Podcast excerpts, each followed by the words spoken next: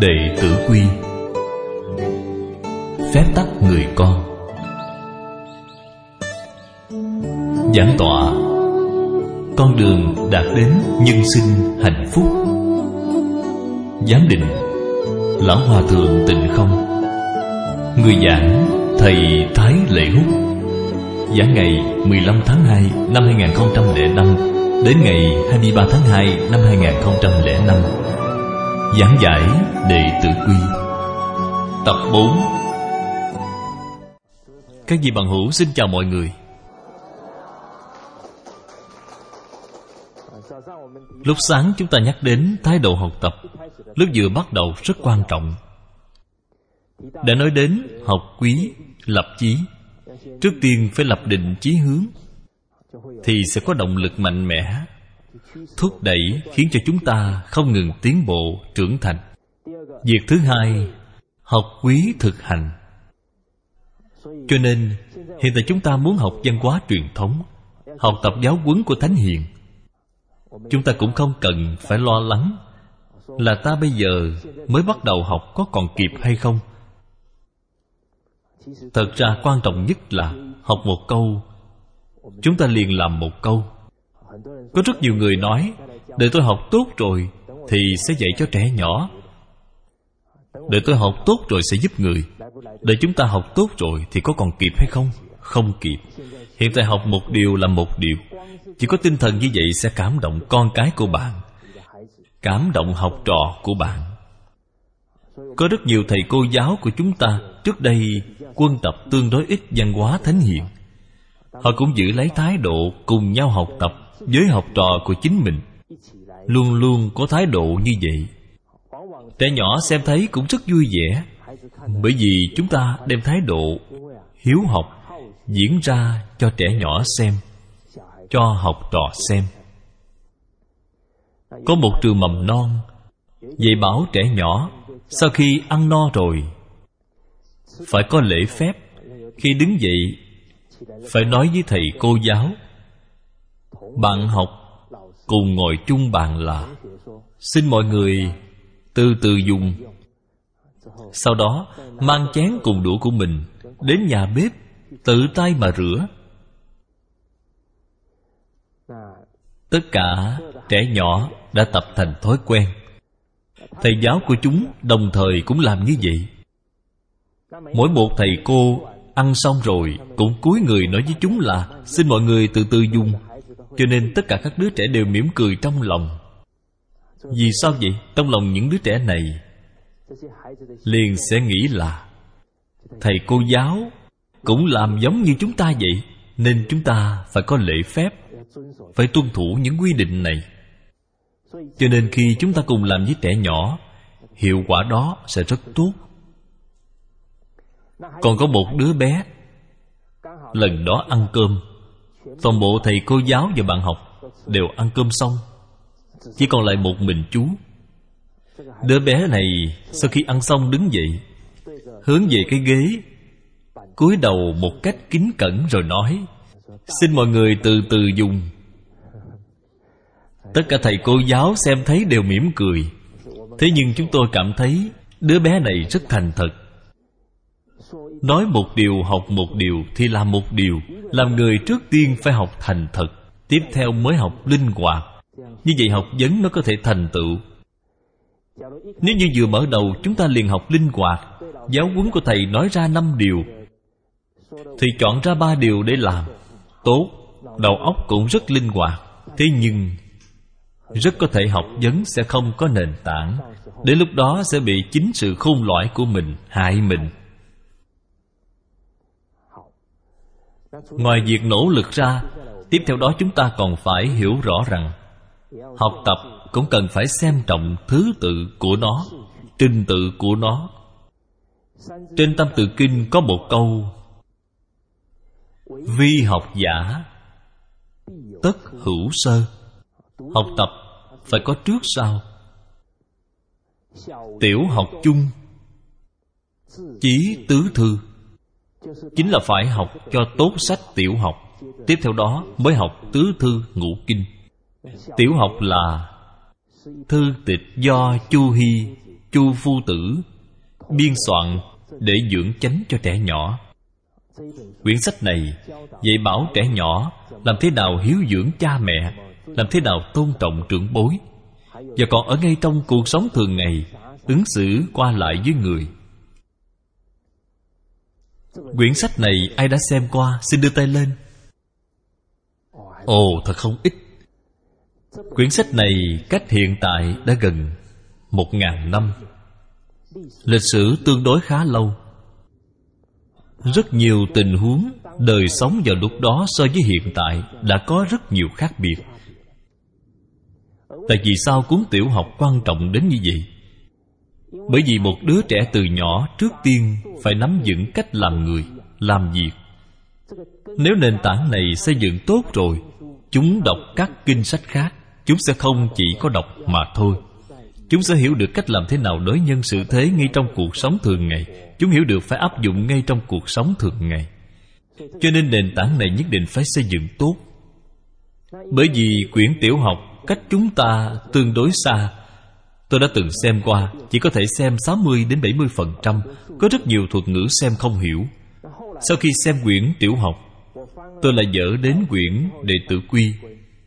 Đối với quyển đệ tử quy này, tôi rất cảm động. Cũng rất là tán thán. Bởi vì đệ tử quy là sách viết ra từ thời nhà Thanh. Cách chúng ta mới mấy trăm năm, rất gần hơn nữa, Lý Dục Tú Phu Tử của triều nhà Thanh căn cứ vào quyển tiểu học lấy ra nội dung quan trọng nhất. Lấy phần cương lĩnh biên soạn thành một quyển đệ tử quy. Quyển đệ tử quy hoàn toàn tương ưng với đời sống của chúng ta, không có câu nào không làm được. Hơn nữa cũng bao hàm trong những trọng điểm của quyển tiểu học. Lý Dục Tú Phu Tử biên soạn quyển sách này vẫn là y theo một câu giáo huấn rất quan trọng trong luận ngữ của khổng lão phu tử. Câu giáo huấn này nhắc đến phép người con, thánh nhân dạy. Chính là nhắc đến hiếu đệ trước, kế cẩn tính yêu bình đẳng, gần người nhân. Có dư sức thì học văn. Lý dục tú phu tử Chính là căn cứ vào câu nói này của khổng lão phu tử. Phân thành bảy cương mục Biên soạn thành quyển đệ tử quy này. Cho nên chúng ta học tốt được đệ tử quy Chính là đem nền tảng của tiểu học xây dựng Được tốt. Trực tiếp đọc qua tứ thư ngũ kinh Thì trẻ nhỏ đọc càng nhiều Sẽ càng tách rời đời sống. Có rất nhiều trẻ nhỏ đọc rất nhiều kinh thư thế nhưng chúng sẽ lấy những câu kinh văn trong luận ngữ để biện luận cùng với cha mẹ của mình. Có một đứa trẻ khoảng 6 tuổi. Có một lần mẹ chú đang phê bình chú. Chú liền nói với mẹ là mẹ ơi mẹ có ôn lương cung khiêm nhượng của khổng lão phu tử không? Nếu như mẹ làm không được thì mẹ cũng không có tư cách nói với con Mẹ chú liền bị chấn động. Bây giờ nó đã dùng đến ngôn ngữ của kinh điển. Để phản bác lại mình, Nếu nó tiếp tục mà học nữa Thì sẽ như thế nào đây? Tôi có một vị phụ huynh. Bà dẫn theo cháu gái của bà. Cháu gái đó gọi tôi bằng cậu. Bà dẫn đến nhà chúng tôi. Cha mẹ tôi đều có ở nhà. Bà vừa ngồi xuống thì liền nói với cháu gái của bà là, nào, chúng ta cùng đọc tiếng anh để những người lớn này nghe nào. Cháu gái nhỏ này cũng rất là thuần thục. Tôi tin tưởng tuyệt đối bé gái này không chỉ biểu hiện cho chúng tôi thấy qua, nhất định là đã biểu diễn không ít lần. Cho nên bé ấy cũng rất tự nhiên. Sau đó, bà của bé liền bắt đầu hỏi trái táo nói thế nào? Bé đó liền nói apple Cây dù nói thế nào? Nó liền nói, umbrella. Hỏi qua rất nhiều, Bé đều trả lời lưu loát. Đột nhiên, bé gái này hỏi ngược lại bà của nó là, Bà ơi, quyển sách nói thế nào? Bà của nó liền nói, Bà làm sao mà biết được chứ? Nó liền nói, Bà ơi, Vì sao mà bà ngốc đến như vậy chứ? Nếu như trẻ nhỏ không học cách làm người, Làm việc thì tri thức học được, Sách xem được càng nhiều thì sẽ như thế nào? Càng ngạo mạn. Đem ngạo mạn mà cầu học vấn Là một sai lầm to lớn. Chỉ cần sinh ra tâm ngạo mạn Thì rất khó mà thành tựu được học vấn. Cho nên lễ ký, Khúc lễ Có nói đến Ngạo bất khả trưởng. Ngạo bất khả trưởng, Đây đều là những lời nhắc nhở rất quan trọng Của Thánh Hiền Nhân về trước, Dành cho chúng ta. Tiên sinh Lâm Tắc Từ. Khi hiểu được lẽ nhân sinh, Ông đã quy nạp mười sự việc. Mười việc này chính là, Nếu như người phạm phải Mười điều sai lầm này, Vậy thì đời sống không có lợi ích gì. Ông gọi là mười điều vô ích. Thứ nhất, bất hiếu cha mẹ. Thờ cúng vô ích. Không có hiếu thuận đối với cha mẹ Mỗi ngày. Lại thần, Cầu thần bảo hộ Thì có lợi ích gì không? Chẳng có lợi ích gì. Thứ hai, Anh em chẳng hòa Bạn bè vô ích. Cùng chung sống với anh em trong nhà, Nhưng không biết bao dung. Thường hay có xung đột. Có người này ra ngoài kết giao bạn bè, Có thể kết giao được bạn tri ân hay không? Không thể nào. Trong 10 điều vô ích này, Có hai điểm chú trọng Về việc cầu học vấn. Là một sự nhắc nhở rất quan trọng. Hai điểm đó là Kiêu căng ngạo mạn, Học rộng vô ích. Và hành nghi không ngay, Đọc sách vô ích. Cho nên, Chỉ cần chúng có tâm ngạo mạn, Học lực càng cao, Sẽ càng xem thường người, Càng dễ dàng tổn hại người khác. Cử chỉ không ngay ngắn, Nếu như lời nói hành vi của chúng ta Hoàn toàn trái ngược với giáo huấn của Thánh Hiền Vậy thì không tương ưng với những sách đã đọc, Sẽ không được lợi ích. Cho nên chúng ta xem thấy, Thánh triết nhân mấy ngàn năm Đã lưu lại lời dạy. Chúng ta phải rất thận trọng, Phải cố gắng đem nó làm sự nhắc nhở chính mình, Không thể phạm. Đương nhiên, Trẻ nhỏ cũng phải gắng sức, Không nên phạm những lỗi lầm này. Đây là thứ tự của việc học tập. Tiếp theo, Phương pháp học tập. Phải nắm lấy tám chữ. Một môn thâm nhập. Trường kỳ huân tu. Một môn là một môn nào? Thánh Triết nói lời giáo huấn với chúng ta. Nếu như dùng hai chữ để nói, Thì chính là Đạo, Đức.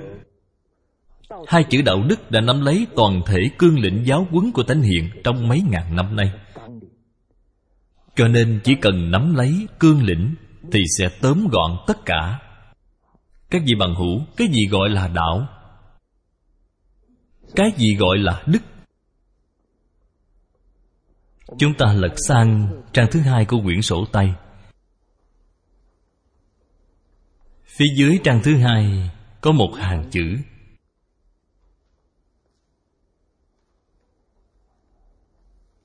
Chúng ta cùng nhau đọc nó qua một lần. Nhận thức siêu diệt thời không, Đích đại tự nhiên vận hành pháp tắc. Thử chi vị đạo. Xin đọc câu tiếp theo.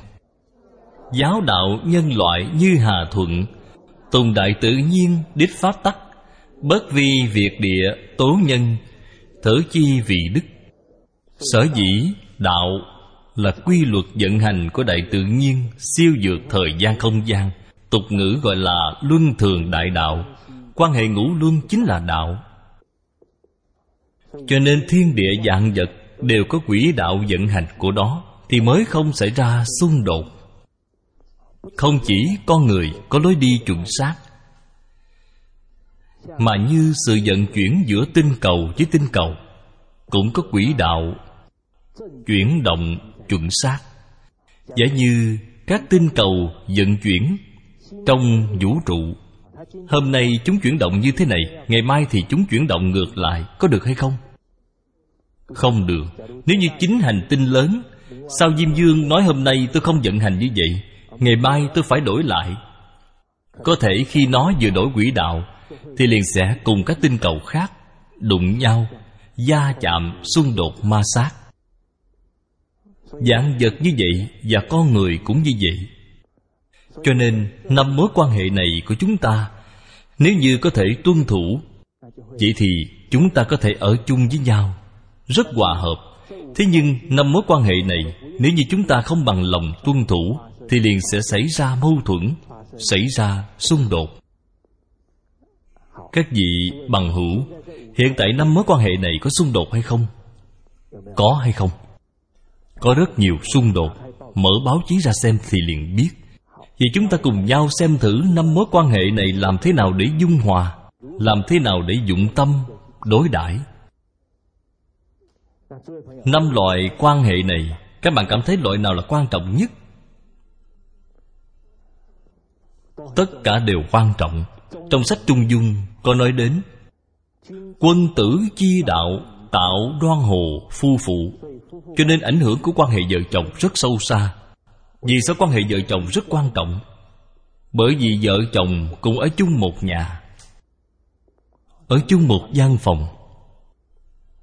Nếu như vợ chồng hòa thuận, ăn ở tốt đẹp, là thuận tự nhiên. Trẻ nhỏ ở trong hoàn cảnh gia đình như vậy mà trưởng thành, thì tự nhiên quan hệ cha con sẽ rất thân thiết. Xử lý quan hệ vợ chồng được tốt, anh em cũng sẽ hòa thuận. Vợ chồng hòa thuận, đích thực là đã cho trẻ nhỏ sự ảnh hưởng thầm lặng. Cho nên vợ chồng ăn ở phải đạo thì phụ tử tự thân, anh em chị em cũng sẽ hòa thuận. Khi phụ tử hữu thân thì trẻ nhỏ sẽ biết cảm ơn công lao khó nhọc của cha mẹ. Tấm lòng cảm ơn của chúng đối với người sẽ tự nhiên phát khởi lên. Cho nên khi chúng bước ra xã hội, gặp được cấp trên rất quan tâm, rất giáo dưỡng đối với chúng. Trong vô hình trung, chúng sẽ sanh khởi tâm quân thần hữu nghĩa, sẽ trung thành với lãnh đạo của chúng tự nhiên liền sẽ hình thành thái độ này. Cho nên vào thời xưa có một câu danh ngôn. Trung thần xuất thân, từ người con hiếu hạnh. Câu nói này tương đối có đạo lý. Hiện tại có rất nhiều sự lựa chọn. Khi chọn lựa, có người chỉ nghĩ đến tiền tài của chính mình. Đều không nghĩ đến sự bồi dưỡng lâu dài của cấp trên dành cho họ có khi thậm chí họ trực tiếp làm việc cho đối thủ của công ty mình, rồi cạnh tranh với công ty trước đây của mình. Cho nên quân thần hữu nghĩa. Anh em chị em có thể hòa thuận với nhau, họ ở trong nhà liền sẽ hiểu được. Quan tâm lẫn nhau, giúp đỡ lẫn nhau. Vì vậy khi cùng ở chung với bạn học, cùng ở chung với đồng nghiệp, thái độ đó của họ sẽ biểu hiện ra một cách tự nhiên nên cũng sẽ kết giao được bạn bè rất tốt. Vì vậy quan hệ vợ chồng được tốt thì ngủ luôn thế nào? Liền được tốt. Cho nên dạy bảo làm thế nào giữ được quan hệ vợ chồng tốt đẹp là một học vấn tương đối quan trọng. Các vị bằng hữu, các bạn đã từng học qua đạo làm chồng vợ chưa? Trong sách giáo khoa có dạy qua hay không? Không có. Một việc quan trọng như vậy, vì sao không giải bạn xem những đề mục mà ngày trước chúng ta đi thi, đối với nhân sinh hiện nay không có ảnh hưởng gì lớn, thì chúng ta đã học rất lâu. Nhưng những đạo lý rất quan trọng ảnh hưởng đến nhân sinh thì trái lại chúng ta lại không được học. Quan hệ vợ chồng phải nhớ lấy thận ư thủy. Lúc ban đầu, trước khi chưa kết hôn, bạn phải mở to đôi mắt, phải chọn tốt đối phương. Đương nhiên, bạn muốn chọn người khác người khác cũng phải chọn bạn. Cho nên, muốn tìm được đối phương tốt, không phải trực tiếp chạy đến đó để tiếp cận. Phương pháp này sẽ rất mệt phương pháp tốt nhất gọi là chúng tinh cộng nguyệt. Chỉ cần bạn làm cho chính mình được sáng rỡ, thì sẽ có rất nhiều người đến bên cạnh bạn. Đến lúc đó, tùy bạn chọn. Đây là phương pháp tìm đối phương rất cao minh. Vậy vợ chồng lúc bắt đầu phải cẩn thận, Phải hiểu rõ Đây có phải là người có thể Cùng ta chung sống cả đời được không? Đây không phải là gì có thể qua loa. Hiện tại có rất nhiều nam nữ trẻ tuổi. Họ học cái đạo chồng vợ, Học cách nam nữ đối xử với nhau từ đâu. Đều học ở trong tình ca. Trong tình ca nói rằng nam nữ yêu nhau tình hình là như thế nào? Đều là yêu rất đau khổ. Yêu đến chết đi sống lại. Có phải vậy không? Dường như tuổi trẻ không đau khổ Thì không gọi là người trẻ tuổi. Người không long bông thì phí mất tuổi xuân. Như vậy mà gọi là yêu sao? Cho nên tôi phát hiện ra cái điểm này. Khi tôi dạy học trò lớp 5, lớp 6 Tôi liền rất cẩn trọng Dội dàng chích vài buổi thuốc phòng ngừa cho chúng. Để chúng đối với mối quan hệ nam nữ có thái độ chuẩn xác, Không nên bị những tình ca này dạy sai đi. Vì vậy, tôi liền nói với chúng là, Người với người cùng ở với nhau Đều sẽ trải qua một số quá trình Nhất định phải từ quen biết trước, Làm quen nhau. Tiếp theo là biết nhau, Hiểu biết lẫn nhau. Tiếp theo là trân trọng Đôi bên trân trọng nhân duyên lẫn nhau. Tiếp theo là yêu nhau, Sau cùng là Kết hôn. Kết hôn có phải là kết thúc hay không? Có rất nhiều người nói Kết hôn là nắm mồ của ái tình. Đây đều là dạy sai rồi. Nếu như vợ chồng Cố gắng đối xử tốt với nhau, Thì rượu sẽ càng luyện càng nồng. Cho nên đôi bên Cần phải cố gắng. Cái gì là chân tình Tình yêu thực sự? Tôi thường nêu ra một thí dụ. Chân tình, tình yêu thực sự Sẽ giống như một ông lão hơn 70 tuổi. Dắt tay vợ ông cũng hơn 70 tuổi. Đi tản bộ ở công viên. Sau đó Bà cụ nói với chồng của bà là Ông ơi, ngày mai là 15 rồi. Ngày mai nhớ ăn chay nhé. Bạn xem vợ chồng già như vậy Mới thấy ra được mùi vị của sự yêu thương, Trân quý, lẫn nhau. Tuyệt đối không phải là loại Tình cảm quyết liệt, Loại đó thì rất dễ dàng, Thay đổi. Cho nên chúng ta nói với trẻ nhỏ, Đây là cách nam nữ Chung sống với nhau. Quá trình chung sống với nhau, Giữa người với người nếu như hôm nay Người nam này quen biết với bạn, Anh ấy lập tức liền nói với bạn, Anh rất yêu em. Vậy anh ấy nhất định là gạt bạn rồi. Đây là không phù hợp với tự nhiên. Đó là sai lầm. Sau đó bạn lại gặp một người nói với bạn, Cả đời anh Không phải em thì không cưới, Không phải em thì không lấy. Bạn cũng phải mau mau mà tỉnh ngộ ra, Anh ấy là gì vậy? Anh ấy không biết bạn là người như thế nào. Có phải vậy không? Anh ấy cũng không biết thái độ đối với người, Đối với việc của bạn, Mà đã nói yêu bạn. Vậy thì gọi là gì? Gọi là hoa ngôn xảo ngữ. Từ quen biết đến tìm hiểu nhau.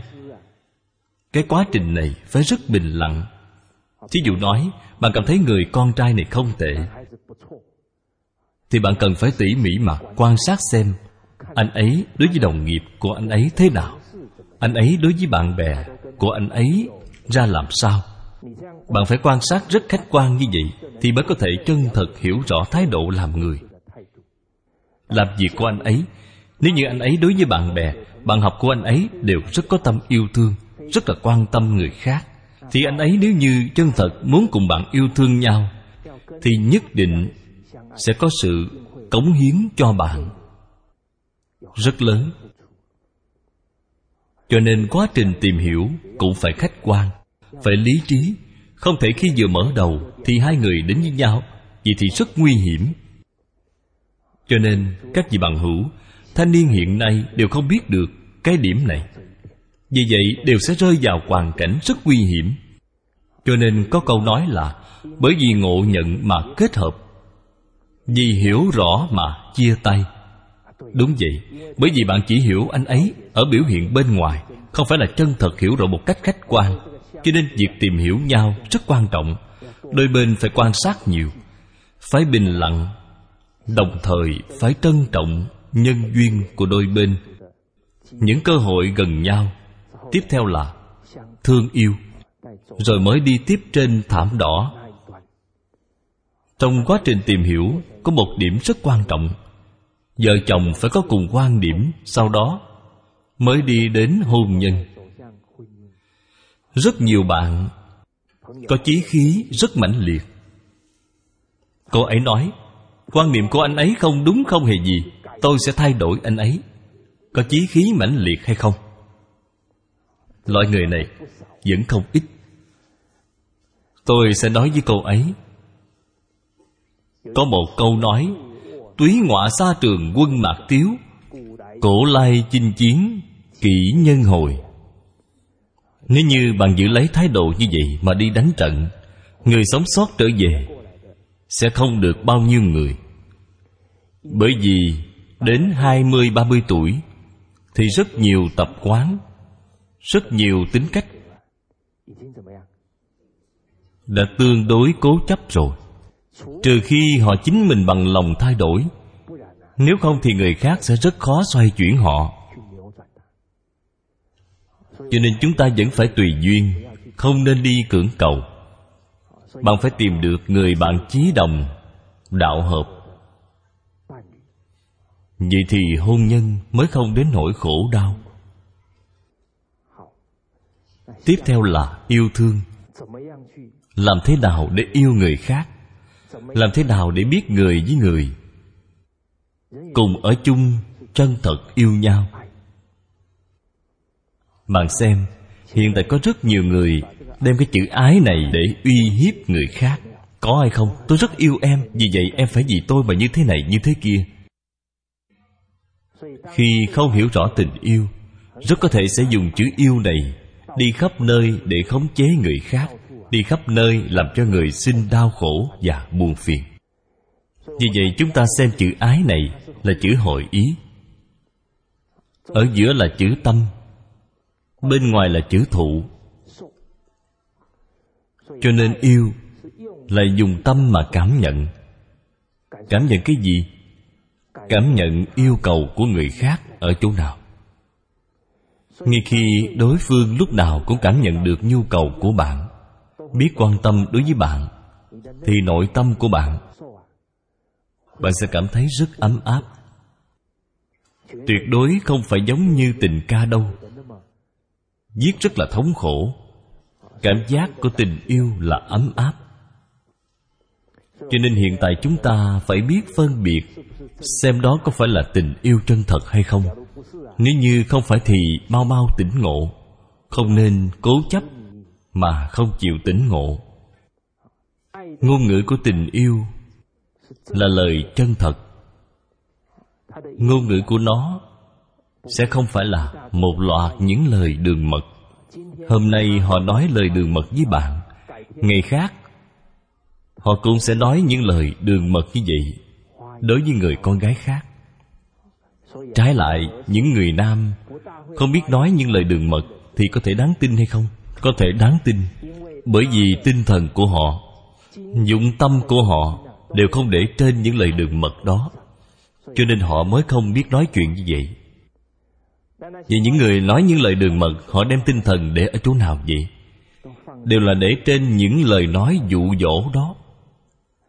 Có cô gái nói, lần đầu tiên cô gặp mặt chồng của cô.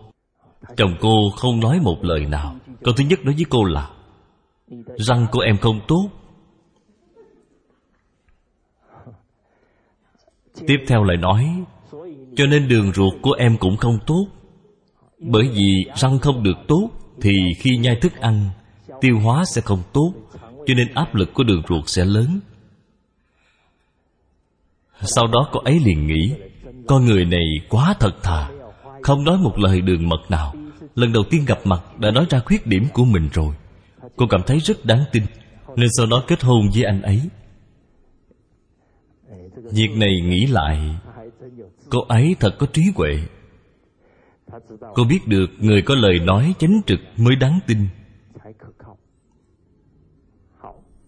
Cho nên, ngôn ngữ của tình yêu phải là lời chánh trực. Tiếp theo, tâm địa của tình yêu là vô tư. Họ giữ tâm vô tư cho nên, một người biết quan tâm thương yêu người khác, thì họ sẽ đối với cha mẹ, đối với vợ con, đối với bạn bè, thậm chí đối với người xa lạ, họ đều sẽ có thái độ giống như vậy. Hiện tại có rất nhiều nam nữ qua lại với nhau khi đối phương không bằng lòng tiếp tục kết giao. Họ thẹn quá, hóa giận, thậm chí có thể tổn hại đối phương đó không phải là cái tâm vô tư, đó là khống chế, chiếm hữu dục. Họ chỉ mặc chiếc áo tình yêu bên ngoài để gạt người khác. Cho nên bạn phải phân biệt. Đó gọi là dục vọng. Đó là khống chế và chiếm hữu, tuyệt đối không phải là tình yêu. Họ đã làm ô nhiễm cái chữ yêu này rồi. Tiếp đến, hành vi của yêu là thành toàn. Biết cách thành toàn người khác. Có một cô giáo, chồng của cô, có một em gái sinh sống, đi học ở hawaii ngay khi em gái đó có vấn đề gì tài chính, chồng của cô liền nói với cô hai ba năm qua, chúng ta đã tiết kiệm được một ít tiền. Hiện tại, em gái gặp khó khăn.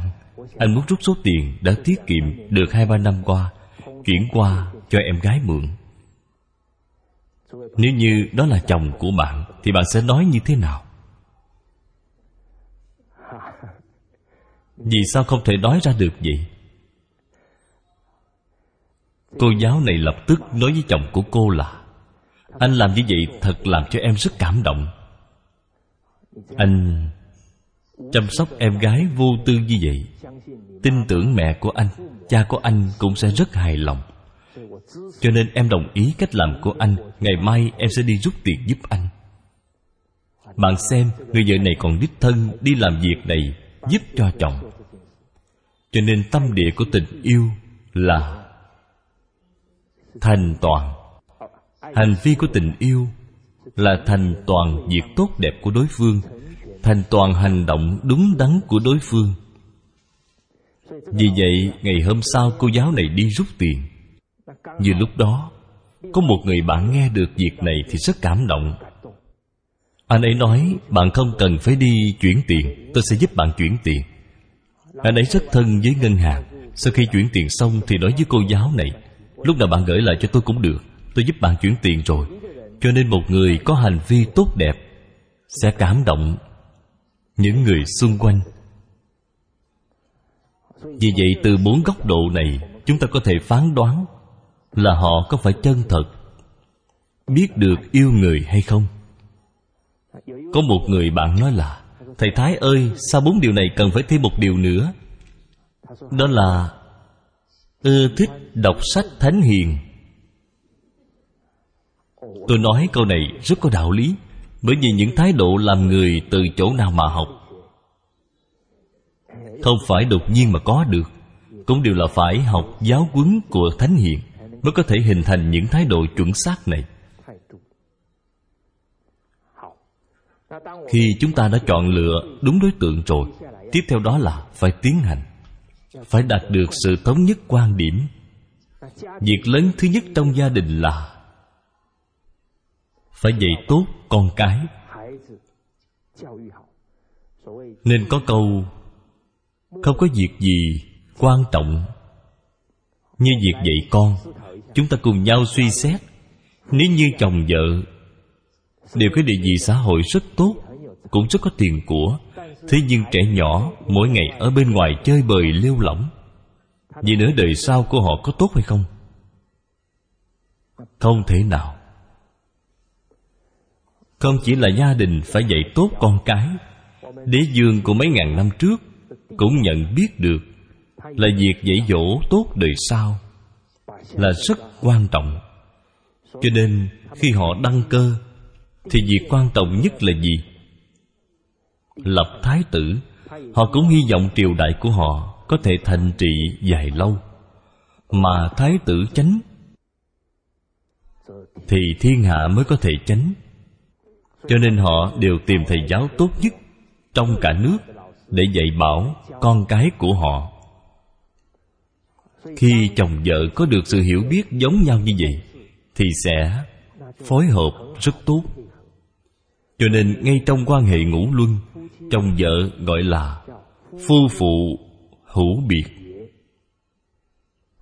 Phu phụ này là đạo, hữu biệt là đức biệt ở chỗ nào biệt ở trách nhiệm khác nhau. Vào thời xưa, nam quản việc bên ngoài, nữ quản việc trong nhà, bởi vì gia đình có hai việc quan trọng. Việc thứ nhất là đời sống vật chất, việc thứ hai là đời sống tinh thần. Cho nên nam giải quyết các vấn đề đời sống, vấn đề kinh tế ở bên ngoài, nữ thì ở trong nhà lo đời sống tinh thần, giáo dục tốt, con cái. Hiện tại, rất nhiều vợ chồng đều cùng nhau ra ngoài đi làm. Giáo dục con cái để cho ai? Cho bảo mẫu, thầy cô giáo. Người giúp việc rất nhiều cho nên hiện tại có một danh từ mới gọi là đại diện cha mẹ. Như vừa rồi mới nói, rất nhiều người sau khi hết giờ đều đưa trẻ đến gửi nơi nhà trẻ giữ. Hay là mời đại diện cha mẹ gì đó. Hay là hiện tượng nhờ ông bà trong cháu cũng rất nhiều. Còn có một đại diện cha mẹ được rất nhiều phụ huynh đến mời, đó là truyền hình hiện tại còn có cả vi tính. Thưa các vị bằng hữu, khi chúng ta kiếm được rất nhiều tiền, số tiền này có phải bạn luôn có thể giữ được bên mình hay không? Chúng ta cần hiểu rõ, có năm nhà muốn lấy tiền tài của bạn. Đó là thủy tai, muốn tiền của bạn, quả tai, muốn tiền của bạn, tham quan ô lại, muốn tiền của bạn ăn trộm, ăn cướp, muốn tiền của bạn. Bốn loại này vẫn không đủ sức mạnh. Cái sau cùng là lợi hại nhất, gọi là con cháu chẳng ra gì. Ta kiếm được rất khổ cực, con cháu quan phí rất thoải mái. Cho nên, nếu như bạn ở đó kiếm tiền, thì ở bên kia đang tiêu tiền, vậy thì không thể giữ được. Vì vậy, ngay khi chúng ta đang dùng đại diện cha mẹ dạy trẻ nhỏ đến sau cùng trẻ nhỏ không hiểu việc bạn có thể, cả đời đều phải lo lắng. Có thể sẽ bị chứng trầm cảm. Việc này sẽ rất nguy hiểm. Chúng ta hãy xem một số lớp giữ trẻ. Tôi đã từng thâm nhập suy nghĩ một vấn đề, cũng đi quan sát. Mười em học trò đứng đầu của lớp. Khoảng phân nửa có đi học thêm, phân nửa thì không có phân nửa trẻ nhỏ có đi học thêm. Tôi bắt đầu quan sát thấy chúng tương đối không chuyên tâm học tập. Bởi vì nếu như hôm nay lên lớp mà chúng đã được học qua, ở lớp học thêm rồi, thì chúng sẽ dỗ dai các bạn học bên cạnh. Và nói, bài này mình đã học qua rồi. Bài kia mình cũng đã học qua rồi. Vậy lên lớp chúng có chuyên tâm hay không? Vậy thì thật đáng lo. Cầu học vấn quan trọng nhất chính là phải chuyên tâm, chú ý. Ngay khi chúng bắt đầu học mà đã xem thường, thì thất bại đã lộ rõ rồi. Cho nên đã học qua giáo trình rồi, thì chúng sẽ không chuyên tâm. Nếu hôm nào lên lớp bài khóa mà chúng chưa học qua, chúng sẽ nghĩ, thầy giáo lớp bồi dưỡng sẽ dạy cho. Tôi còn phát hiện ra đêm trước khi đi thi, chúng đều sẽ ôm lấy mấy tấm giấy. Chúng ở nơi đó ra sức học mấy trang giấy. Giấy gì vậy?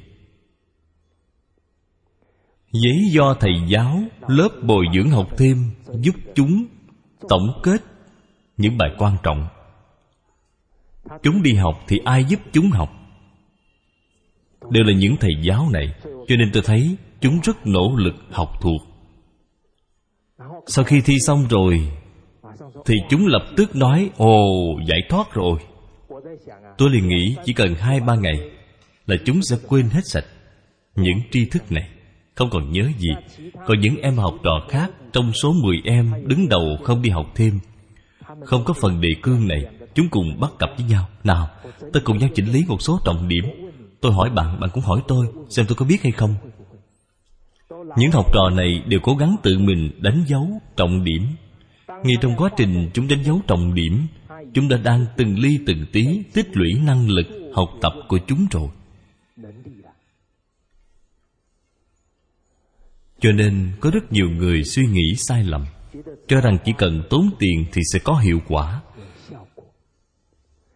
Đã tốn tiền rồi nhưng cũng không cẩn trọng, kiểm tra xem là trẻ nhỏ có thật sự học được hay không? Như vậy việc thứ nhất là hiệu quả của lớp bồi dưỡng học thêm, chúng ta cần phải suy nghĩ. Việc thứ hai là người giúp việc trong gia đình. Phần nhiều người giúp việc nghe đến tiếng phổ thông cũng nói không được rõ ràng. Cho nên năng lực ngữ văn và ngôn ngữ của thế hệ sau càng ngày càng thấp. Năng lực khoa ngữ văn là nền tảng của tất cả các khoa. Không học tốt được ngữ văn, học các môn học khác đều sẽ rất khó khăn. Không chỉ ở trong ngữ văn có vấn đề. Khi người giúp việc chăm sóc trẻ nhỏ, họ thường dùng thái độ gì? Có phải là thái độ của cha mẹ không? Không phải. Họ xem trẻ nhỏ như là ông chủ, là hoàng đế để mà chăm sóc. Cho nên có rất nhiều người giúp việc đưa trẻ nhỏ đi ra ngoài khi ra đến cửa, thì trẻ nhỏ ngồi trên. Một cái ghế nhỏ, hai chân sải ra, người làm giúp chúng mang vớ, mang giày cho nên năng lực đời sống của trẻ rất thấp. Trẻ nhỏ như vậy, nếu như việc buôn bán của bạn bị thất bại, thì chúng có thể sẽ chết đói. Giàu sang, không thể giữ được dài lâu. Bạn phải suy nghĩ đến việc khi trong nhà không có tiền của nhiều thì trẻ nhỏ có năng lực độc lập, sinh sống hay không? Chúng ta phải có kế hoạch dài lâu. Cũng có báo chí đã nói đến, trẻ nhỏ ở trong những gia đình có người hầu hạ này, khi đi đến trường học, thầy giáo sắp xếp chúng công tác quét dọn. Chúng đàm phán với thầy giáo, thầy ơi, em cho thầy tiền, thầy lập giúp em. Trong quan niệm của chúng tiền có thể giúp làm tất cả mọi việc. Cho nên người giúp việc không cách gì dùng thái độ của cha mẹ để dạy dỗ con cái của bạn. Tiếp theo điều thứ ba là ông bà trong cháu. Rất nhiều trưởng bối khi làm cha mẹ thì rất có lý trí. Nhưng khi làm đến ông nội bà nội rồi thì đứa cháu nội này vì sao mà đáng yêu đến như vậy chứ? Như mẹ của tôi, khi bà dạy chúng tôi, thì rất có nguyên tắc, rất có khuôn phép.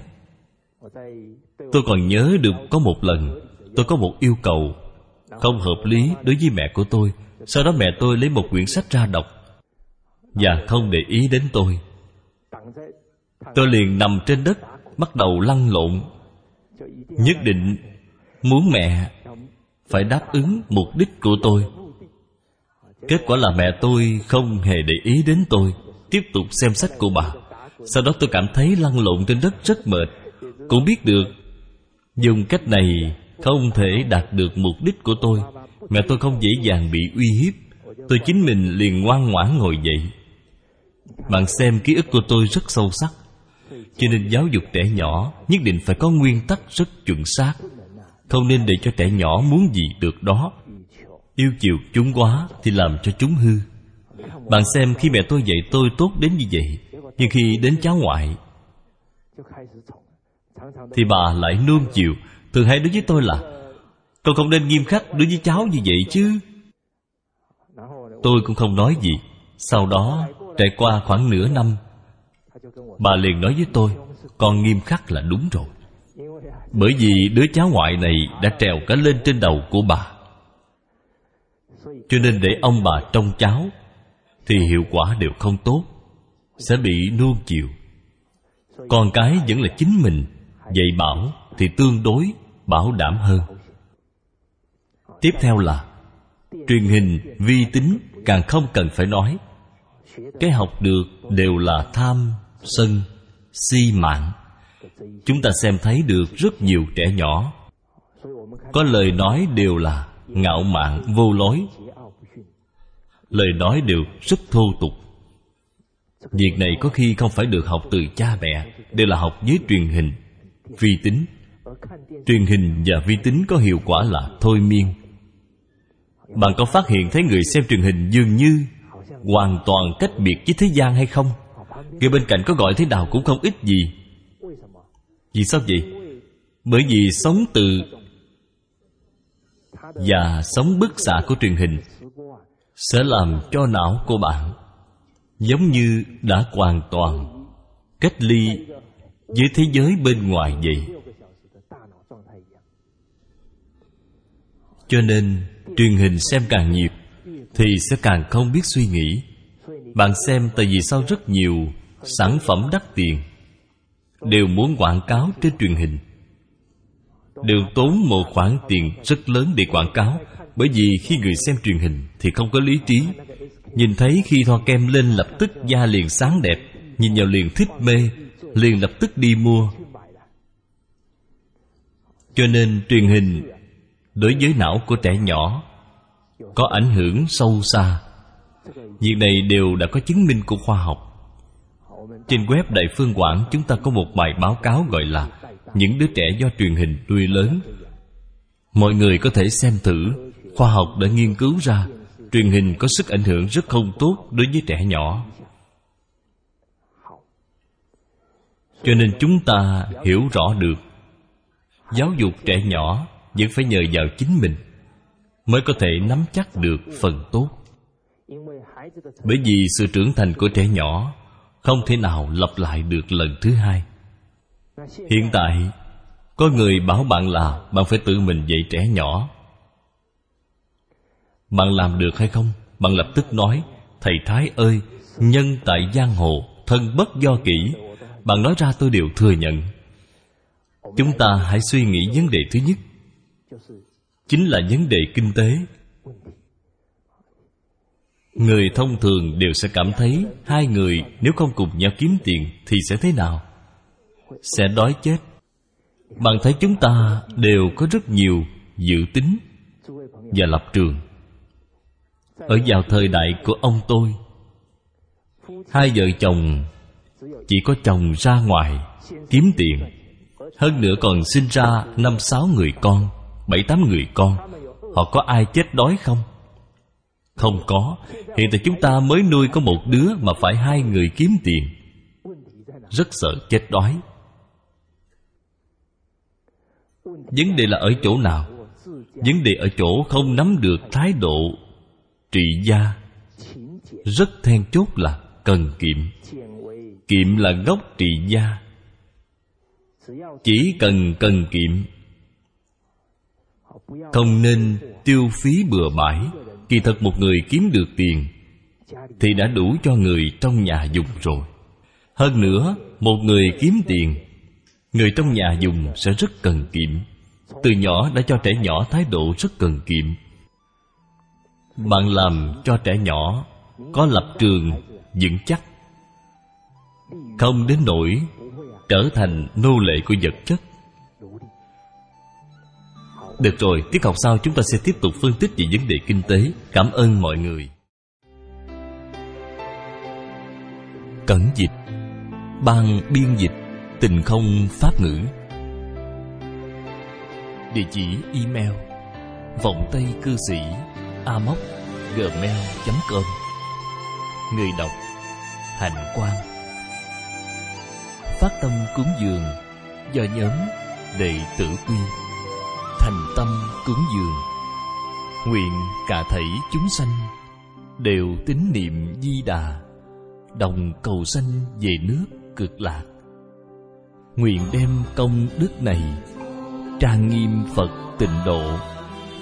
Trên đền bốn ơn nặng, dưới cứu khổ ba đường, nếu có ai thấy nghe, đều phát tâm bồ đề. Hết một báo thân này đồng sanh về nước cực lạc. Nam mô a di đà phật.